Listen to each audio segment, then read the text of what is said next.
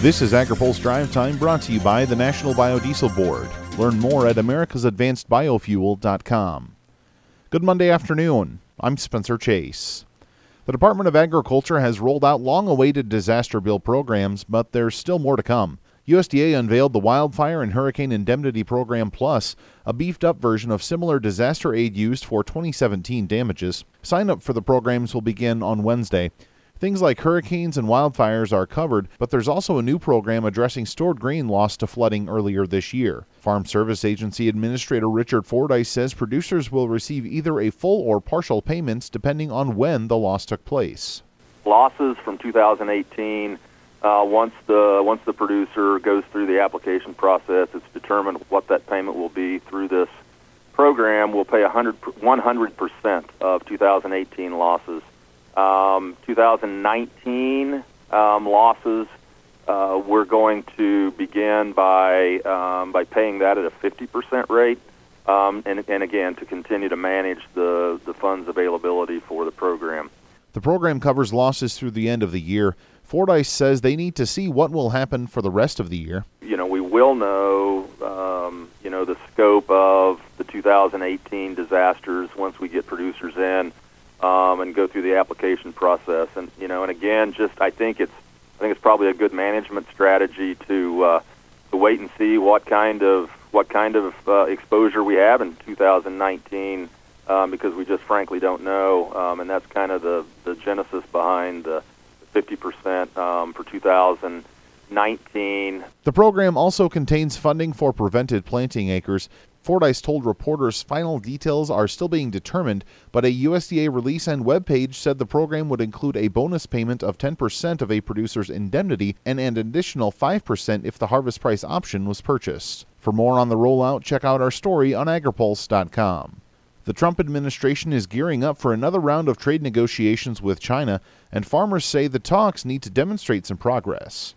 AgriPulse's Ben Nuelle has more. USDA Undersecretary for Trade Ted McKinney tells over 350 National Farmers Union members today he is hopeful for a deal as China talks look to resume next month. I hope we can get back to where we were. We were negotiating very well.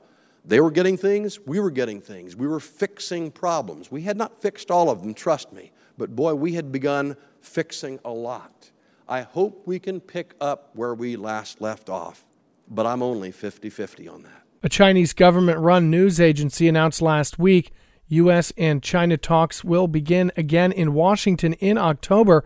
However, Wisconsin dairy farmer and NFU member Dennis Rosine isn't interested in hearing McKinney talk about hope.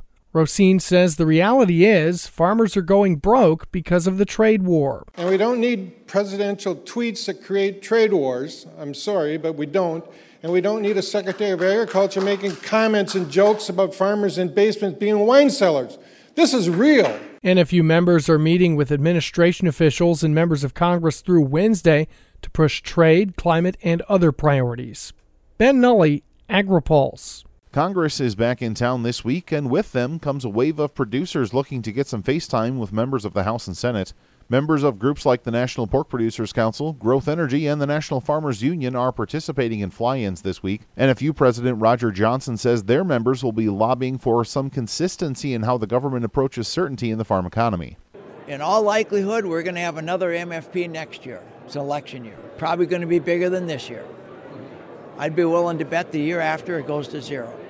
That's not certainty. That's not predictability. We want Congress to get involved and doing something with the safety net that makes it better, stronger, and more predictable. Look for other groups to lobby on issues like expanded trade for ag goods, ratification of the U.S. Mexico Canada agreement, and addressing the EPA's use of small refinery exemptions from the renewable fuel standard.